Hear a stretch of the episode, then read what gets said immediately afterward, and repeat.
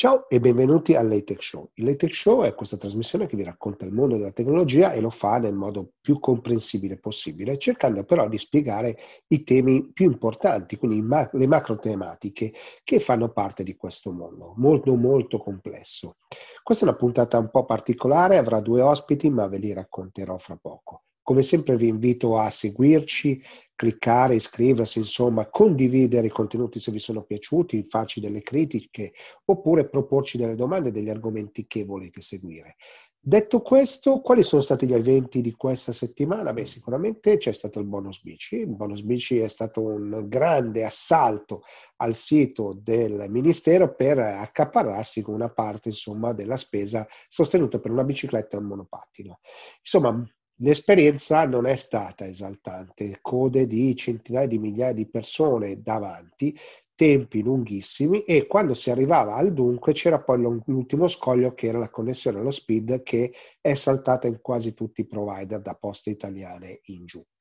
Questo chiaramente non è un grande esempio di digitalizzazione del paese, non è un buon esempio di come andrebbero fatte le cose. Pensate se Amazon il giorno del Black Friday o il vostro e-commerce di fiducia non vi accettasse immediatamente il vostro acquisto, ma attendesse qualche minuto o vi mettesse in fila. Sicuramente, probabilmente, andate a cercare da un'altra parte un altro prodotto da acquistare, magari lo trovate addirittura a minor prezzo. Qui non c'è ovviamente una competizione, non c'è niente e quindi se ne è approfittato. Però nell'epoca del cloud, diciamo, non è un grandissimo esempio di come funziona, come devono funzionare le applicazioni.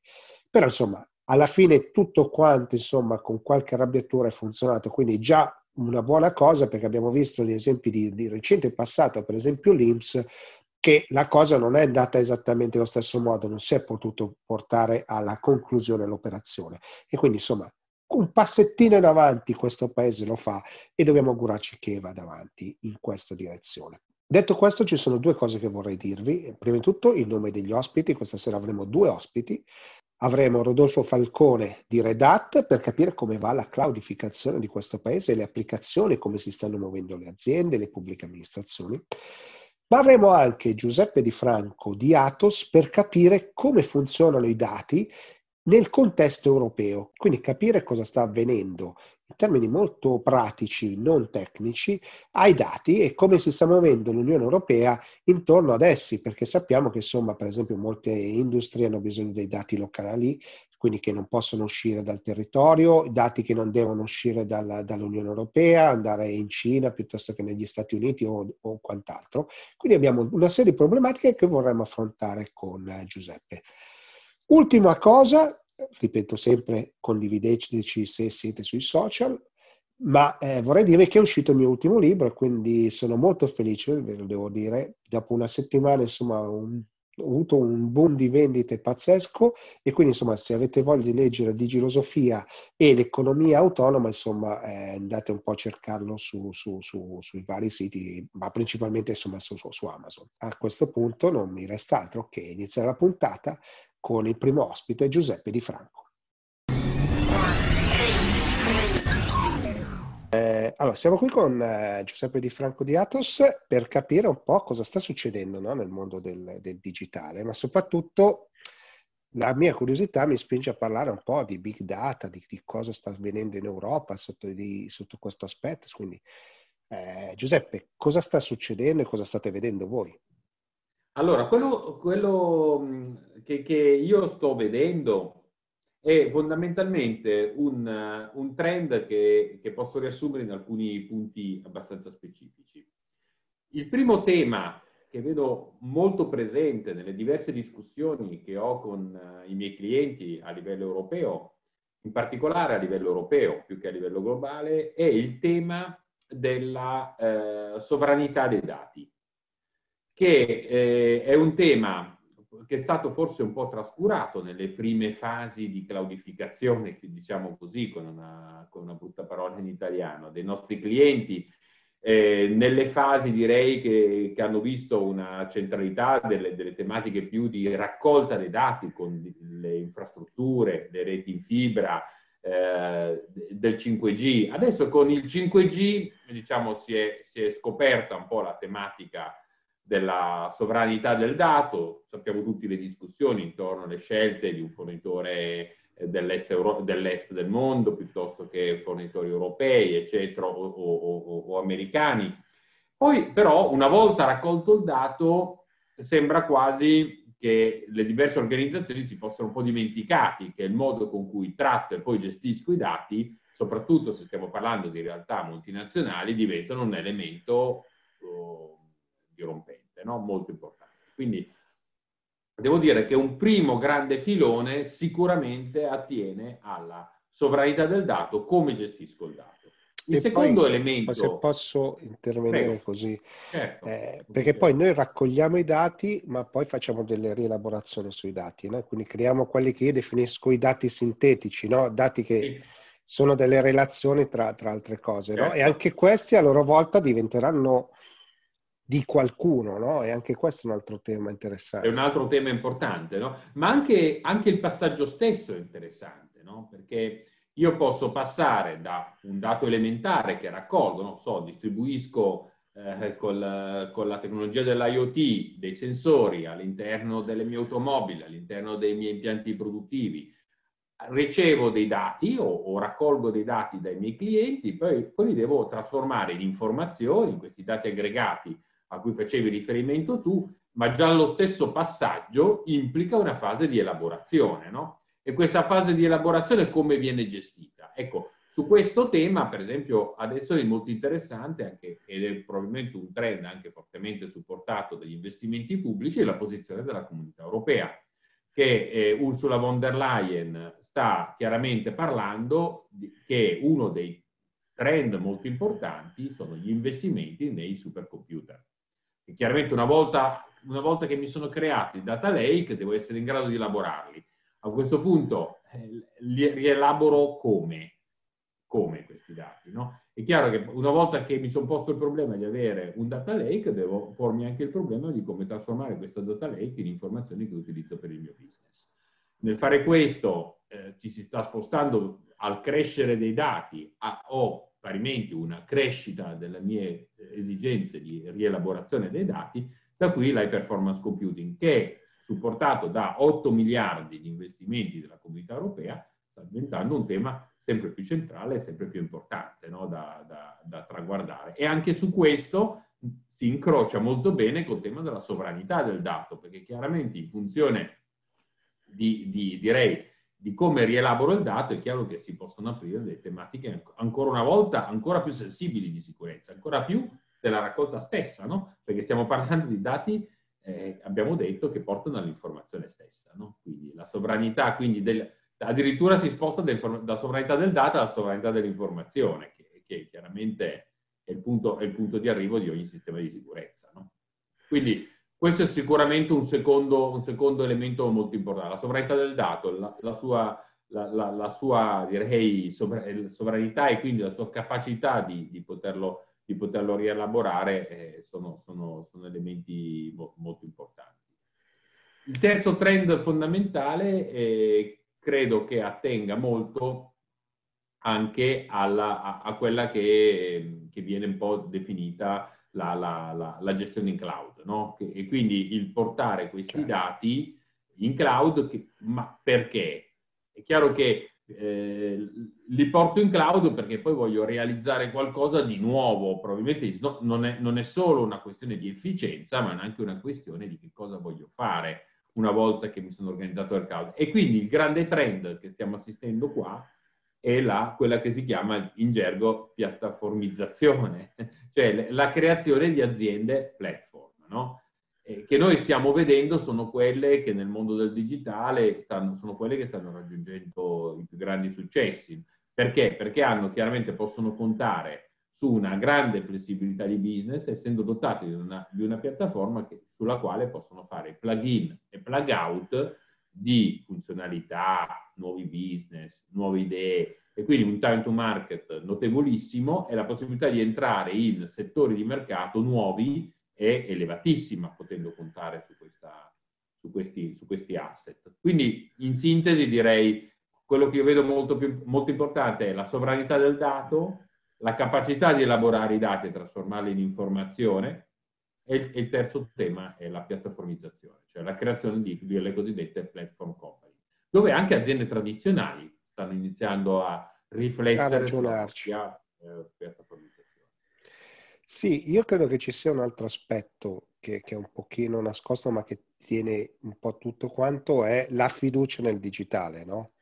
Io credo che abbiamo capito in questo periodo di pandemia che poniamo fiducia quasi incondizionata su questi strumenti, dopodiché se non c'è la trasparenza e quindi capiamo cosa succede, diventa un problema, no? E questo secondo me è un fatto abbastanza rilevante, lo vedete anche voi? Assolutamente, ma la sfiducia sta secondo me nel fatto che evidentemente il digitale, con l'accelerazione peraltro che ha avuto con il Covid, in molte sue dimensioni, sta diventando non più, direi, la tecnologia a supporto del business, ma sta diventando il business stesso. E quindi è chiaro che anche gli elementi di cui abbiamo appena finito di discutere non diventano degli abilitatori del business, ma diventano il business stesso, no? Perché quando parliamo di sovranità del dato, stiamo parlando del dato del mio business, il dato del mio cliente, il dato del mio dipendente, no? Quindi è chiaro che stiamo parlando non di un aspetto collaterale, come si diceva quando 30 anni fa facevo l'università, si diceva la tecnologia abilitante. Qui non è più la tecnologia abilitante, qui la tecnologia è il business nei confronti di questi strumenti, ma anche di questi dati e anche di questi sistemi di elaborazione di questi dati, diventa essenziale, no? Nella esecuzione del mio business. Certo, mi inviti a nozze in questa discussione, potremmo stare qua 2 giorni a parlarne, perché ovviamente è una discussione bella. Il tema, no? Perché io quando poi vado a raccontare, no, le data driven company, sono quasi il passato, perché non è più, è la company, il data driven è diventato la normalità, no? Quindi è un passaggio proprio generazionale che abbiamo fatto. Cosa state facendo voi come progetti, come Atos? Dunque, siamo impegnati, direi, su questi temi in maniera molto significativa. Ti voglio citare alcuni temi più di sistema, no? Che penso possano essere interessanti, sì, in questa discussione.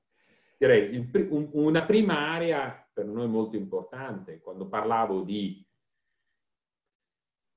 sovranità del dato, è quello di essere parte di un sistema europeo. Io credo che in questo momento l'Europa non possa trovarsi nell'alternativa di essere, tra virgolette, no, schiacciata o da un sistema cinese o da un sistema americano, ma debba avere una propria capacità di investimento in tecnologia e una propria tutela dei propri dati, come un soggetto economicamente rilevante nel panorama mondiale. Quindi, siccome abbiamo, direi, assodato, almeno tra noi due, che dati e business sono assolutamente interconnessi, sono la stessa, direi, due facce della stessa medaglia, evidentemente l'Europa sulla sovranità del dato deve lavorare molto.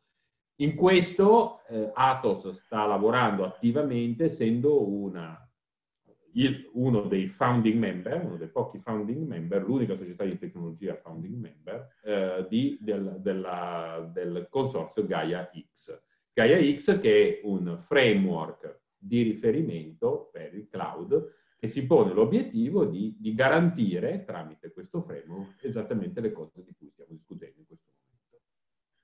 Quindi la sovranità del dato, il rispetto delle regole, il rispetto delle normative. Perché chiaramente in parallelo si sta sviluppando tutto un set di, direi, normative a livello europeo che rappresenta oggi un grande punto di domanda. Se le operazioni di cloud che sono state fatte negli anni scorsi riflettono questo set normativo o meno, no? E che cosa va fatto per ripensare le operazioni nel rispetto di questo set normativo? Però abbiamo già visto che nell'Europa c'è un requisito di business, un requisito anche, mi permetto di dire, quasi macroeconomico. Certo, ma l'abbiamo già visto di fatto con il GDPR, no? Cioè l'Europa ha imposto una regola che poi piano piano è stata adottata, magari in forme diverse, anche da altre parti, no? Quindi L'Europa forse è l'unico continente che si sta un po' preoccupando, no, di queste informazioni, di quello che sta online. Poi una seconda area che mi rende particolarmente orgoglioso è un forte investimento a livello europeo sull'high performance computing, che è una tecnologia assolutamente dominante, è una tecnologia indispensabile per la digitalizzazione, direi quasi è un pilastro della digitalizzazione, per le motivazioni che abbiamo appena commentato, e credo che avere un soggetto europeo che fa ricerca e sviluppo, realizzazione, testing interamente in Europa e quindi fornisce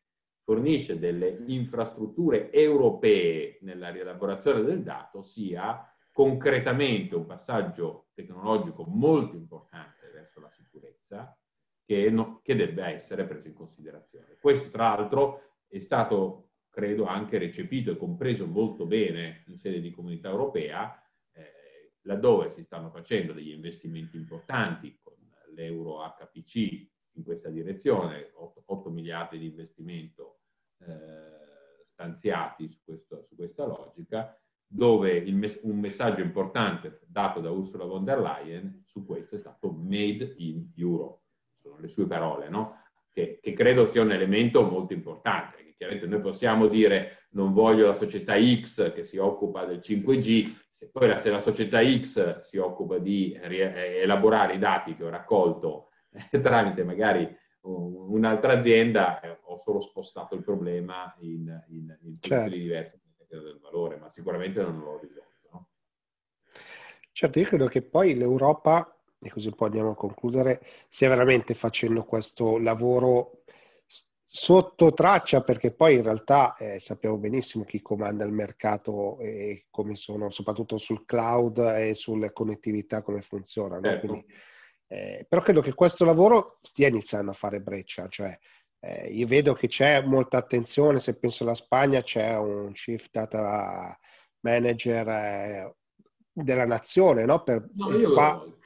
E quindi questo iniziano a esserci, insomma, dei piccoli semi di un'attenzione maggiore. Assolutamente, devo dire grandi player anche nazionali, no? In Italia, ma anche in Europa, assolutamente.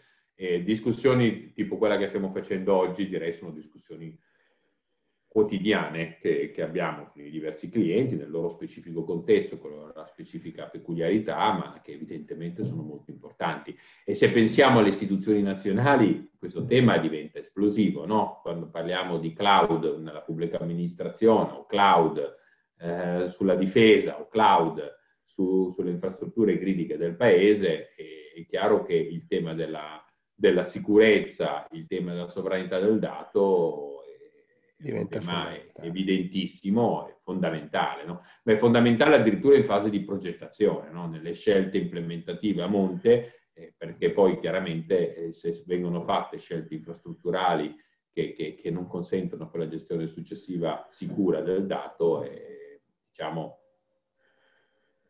diventa tutto molto più complesso, molto meno fattibile.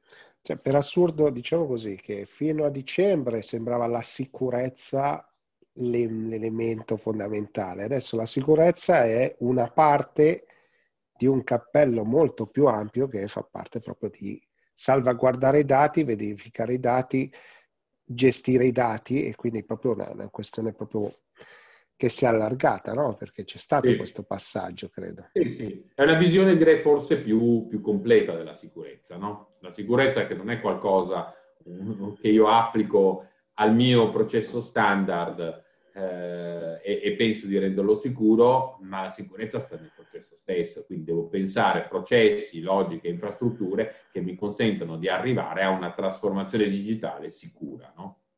E se posso aggiungere una parola, oltre che sicura, credo che l'altro elemento importante è sostenibile. Quindi credo che l'altro passaggio molto importante, io devo trasformare digitalmente, lo devo fare in maniera solida e sicura per il mio business, ma lo devo fare anche in maniera sostenibile. Da qui credo che sia ineludibile il collegamento fra digitalizzare e decarbonizzare. Noi vediamo grandi player che oggi si stanno ponendo il problema molto importante nel dire: io sto trasformando il mio business, se lo digitalizzo ho chiaramente anche un impatto nelle mie emissioni di CO2 e rendo il mio business sostenibile, apprezzabile dai miei clienti, sostenibile nella comunità degli investitori. Certo, credo che oggi non esista un nostro cliente che non si sta ponendo il problema della decarbonizzazione in maniera più o meno forte a seconda dei diversi settori di mercato a cui appartengono, ma il tema della decarbonizzazione anche in settori tradizionalmente generatori di CO2 per loro natura stessa e il loro business. Pensiamo sul settore dell'oil, pensiamo...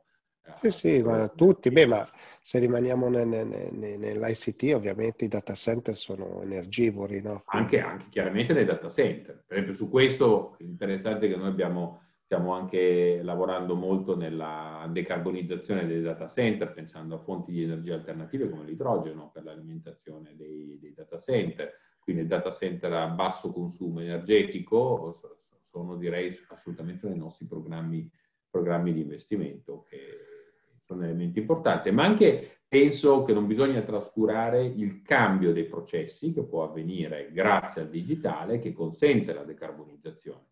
Faccio un esempio concreto: nelle reti di distribuzione elettrica, nel momento in cui introduco fonti rinnovabili, introduco una grande difficoltà di gestione della rete, che passa dall'avere una struttura, direi, relativamente semplice, con una struttura piramidale dove ho una fonte di energia che si distribuisce all'interno della rete, ad avere migliaia di fonti di energia distribuite nella rete. Certo. È chiaro che per poter gestire un livello di complessità di questo tipo, il digitale diventa l'elemento. Quindi la digitalizzazione della rete elettrica è un grandissimo passo avanti per consentire effettivamente la decarbonizzazione, parte importante. Certo, allora, grazie mille per questa chiacchierata. E voltiamo pagina. 1, 2, 3. Allora, siamo qui con Rodolfo Falcone di Red Hat per capire cosa sta succedendo intorno a Red Hat in questo periodo. Insomma, c'è tanto fermento, c'è appena stato l'evento e quindi, Rodolfo, cosa è accaduto? Allora, è accaduto una cosa bellissima, nel senso che abbiamo avuto più di 2000 persone connesse in una mattinata e mezza, dove molti sono stati collegati per quasi 4 ore, quindi penso che sia un successo incredibile.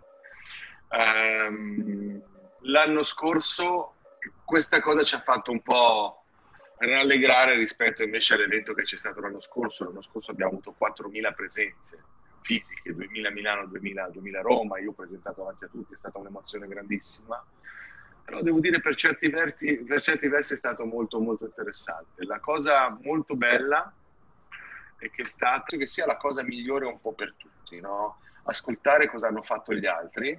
Abbiamo preso clienti diversi, dai grandissimi a quelli più piccoli, proprio per capire come i nostri temi vanno bene per l'azienda medio-piccola, medio-grande, grande-grandissima.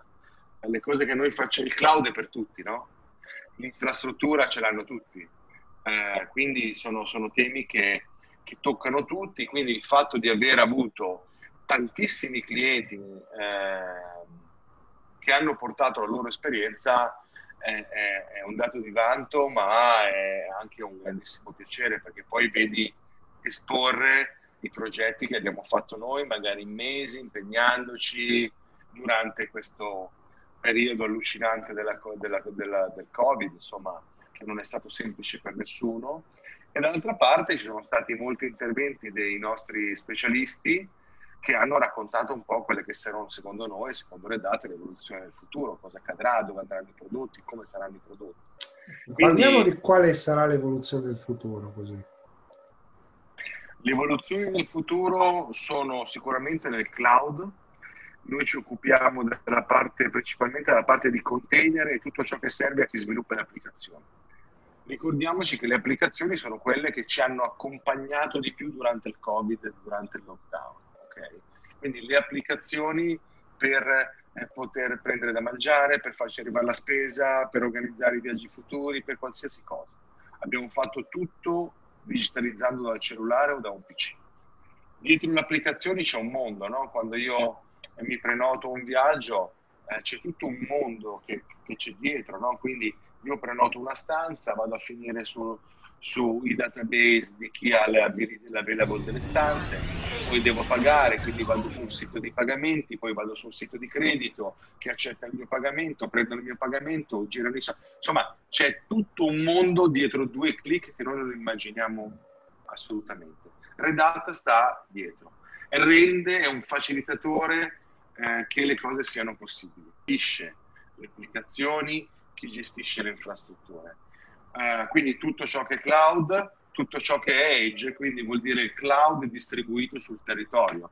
Immagina quante aziende hanno diversi uffici e vogliono avere vicino agli uffici la prossimità dei loro servizi, per esempio. Quindi questi saranno i trend, secondo noi, dei prossimi anni. Ovviamente tutto legato, sembra quasi scontato dirlo, ma la machine learning e l'intelligenza artificiale, che ormai fa parte, lasciami dire, quasi della quotidianità di tutti, no? Assolutamente. Poi guarda, io cavalco questi temi da sempre, quindi mai come oggi, anzi l'ultimo libro, che è l'economia autonoma, va proprio nella direzione che molto spesso tutte queste operazioni avvengono automaticamente, no? Cioè, molto di questo back office che tu dicevi prima avviene in machine to machine, cioè c'è un software che dialoga con un altro software, un API o quant'altro, insomma, che ci forniscono informazioni. Quindi su entità diverse, no? Perché uno è il sito dove ci sono le disponibilità delle stanze, poi vai al credito, poi vai alla carta di credito, vanno alla tua banca per verificare la disponibilità. Quindi sono 5-6 entità che dietro due click agiscono in nanosecondi, no? È così, no? Tu pensa il periodo della pandemia, quando tutti i siti dei supermercati sono andati in tilt. Io mi ricordo mia moglie alle 4 del mattino che cercava di fare la spesa online, no? Perché non volevamo andare al supermercato. Quello è un dato che ha identificato una criticità di alcuni sistemi che non erano progettati per avere dei picchi così tali. Allora che cosa fa Red Hat? Bilancia i picchi su diversi provider e rende il servizio disponibile, che è una cosa fondamentale, no? Business continuity è quello che anche noi come utenti non sopportiamo più. Pensa quando non ti va un'applicazione e non riesci a comprare qualcosa. Pensa a quando non basta pensare alle biciclette, bonus biciclette di questi giorni, è stata un'esperienza assolutamente frustrante. Esatto. Quindi, però devo dire che le aziende, sia pubbliche con grandissimo orgoglio, lasciami dire, quelle private hanno reagito alla velocità della luce. Noi abbiamo lavorato in questo periodo come probabilmente avremmo lavorato tra 20 anni. E le aziende hanno fatto quello che avevano in progetto da fare da qua ai prossimi 3 anni in 3 mesi. Okay. Oltre, ti parlo del cloud e tutte le cose bellissime e avveniristiche di cui stiamo parlando, ma io ho fatto molte call con i CIO e con il CEO dei nostri clienti e tante volte il loro problema era, sai, devo comprare 2000 PC da spedire nel giro di 10 giorni. Perché poi i problemi sono stati anche questi, no? Attrezzare per lo smart working. Quindi e tante cose hanno cambiato anche la nostra vita, no? Pensa soltanto alla modalità di lavoro. Io penso che quando questo casino immane finirà, nei nostri uffici di Red Hat diminuirò le scrivanie e aumenterò le sale riunioni, perché l'ufficio sarà un meeting point. La gente non andrà più dalle 9 alle 18. Io non farò più 1 ora e mezza di traffico per arrivare in centro a Milano in ufficio. Io mi alzerò, farò colazione con la mia famiglia, mi attaccherò, farò le mie call fino alle 11, andrò da un cliente, da un altro cliente, alle 3:30 torno a casa e continuo a lavorare. Andrò in ufficio quando avrò i meeting con le persone, magari 3 volte alla settimana. Quindi una rivoluzione totale, insomma. No, anche perché sicuramente, insomma, il cambiamento che c'è stato è stato enorme. Quali sono le industrie o i settori, diciamo, che vedi che maggiormente sono attrezzati e quelli che si stanno attrezzando per questo cambiamento? Allora, ti dicevo, la pubblica amministrazione centrale e locale ha avuto una grandissima impennata. Sicuramente tutti coloro che si interfacciano con una clientela, consumer, retail, e anche business to business per certi versi. Però ti dico, è chiaro che una banca è più sensibile al cloud di un'azienda magari manifatturiera. Certo. Quindi diciamo tutte le aziende più business oriented sono sicuramente le più interessate, le più toccate, no?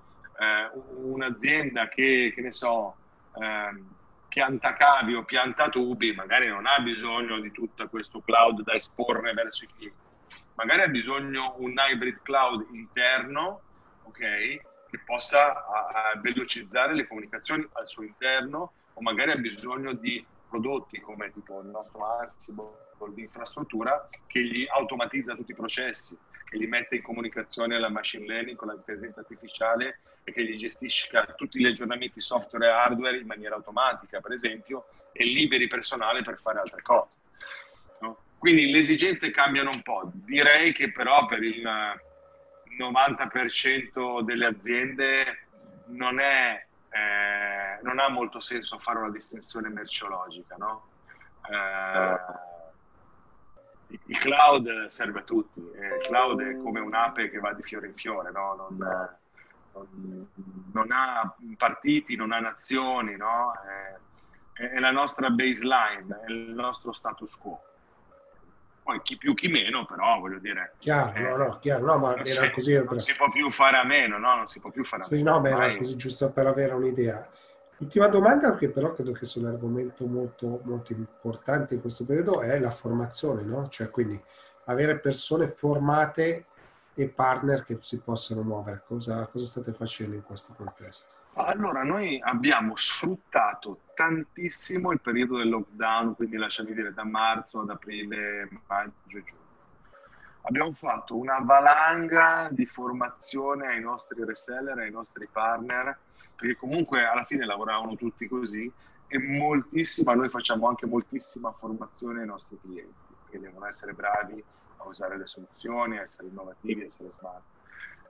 E così ai nostri reseller, ma davvero, davvero tante, davvero tante. Abbiamo preso l'occasione che le persone erano più libere da fare certe cose e gli abbiamo occupato il tempo con i nostri corsi, e ne abbiamo fatti veramente decine e decine.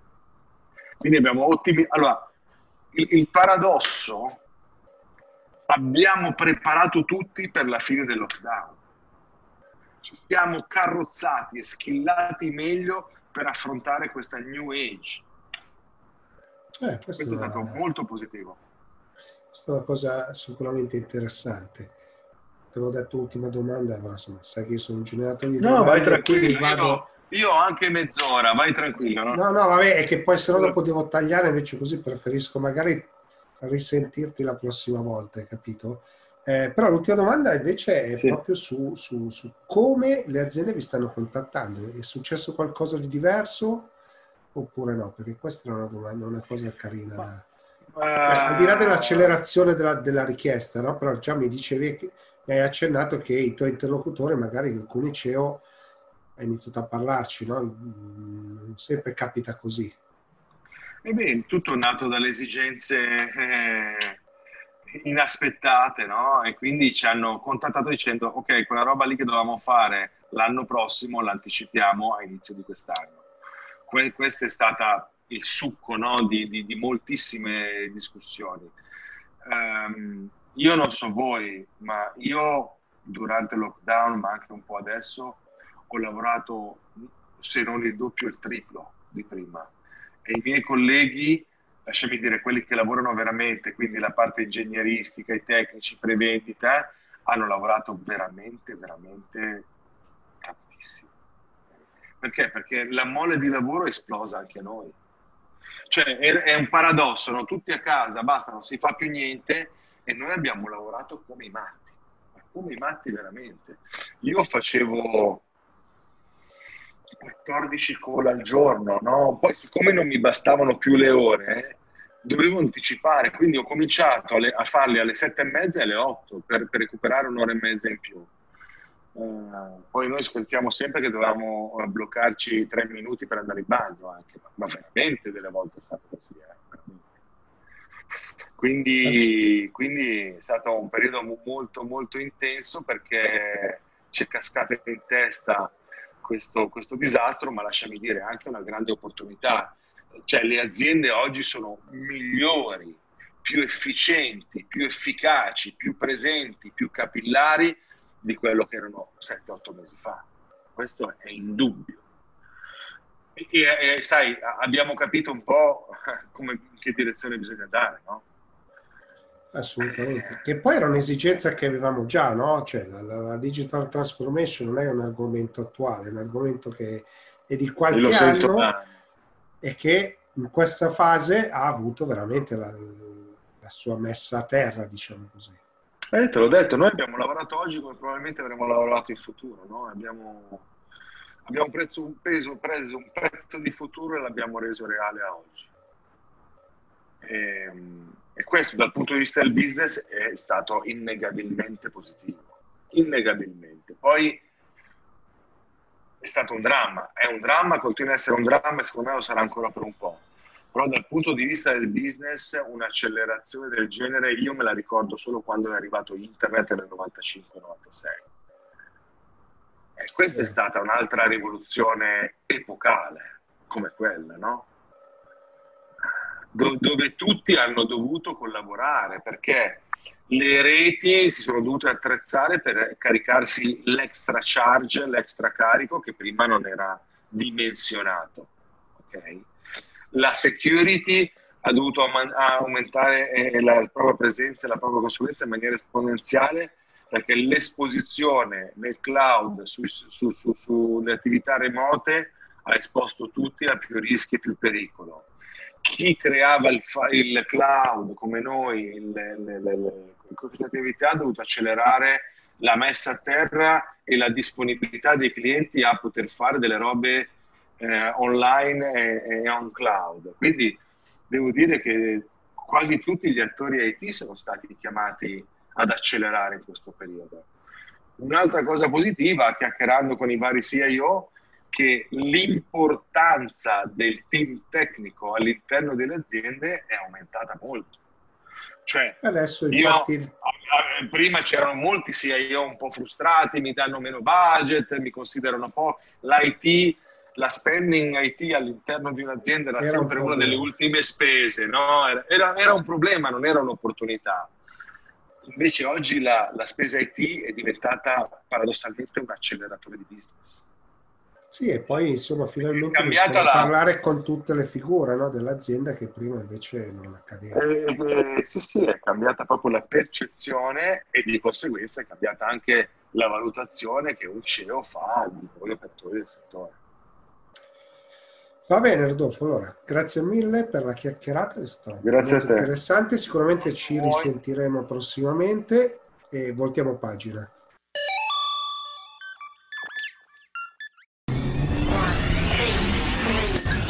Siamo giunti al termine di questa terza puntata della seconda stagione, una puntata piuttosto particolare dedicata al cloud, ai dati e a come si stanno muovendo, quindi non mi resta altro che salutarvi e ringraziare per aver assistito a tutta la puntata. Se siete in TV di cercarci anche sui social, se siete sui social di cercarci anche nel TV, di condividere i contenuti se vi sono piaciuti, se non vi sono piaciuti criticateci pure, perché questo ci permette di migliorare la nostra trasmissione e come sempre mi rimando a settimana prossima.